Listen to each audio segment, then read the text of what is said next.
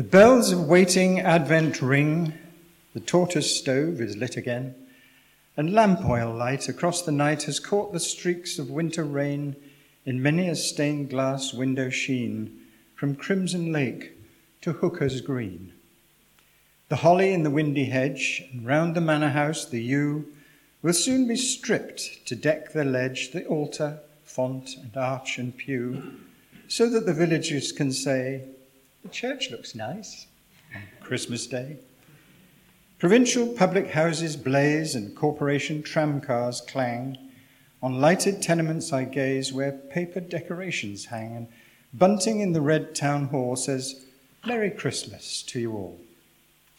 And London shops on Christmas Eve are strung with silver bells and flowers as hurrying clerks the city leave to pigeon haunted classic towers, and marbled clouds go studding by the many steepled London sky.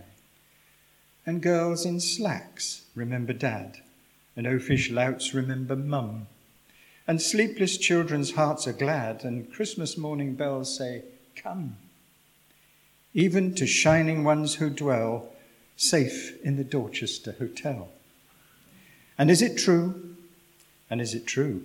This most tremendous tale of all, seen in a stained glass window's hue, a baby in an ox's stall, the maker of the stars and sea, become a child on earth for me.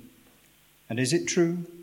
For if it is, no loving fingers tying strings around those tissued fripperies, the sweet and silly Christmas things, bath salts, and inexpensive scent, and hideous tie, so kindly meant.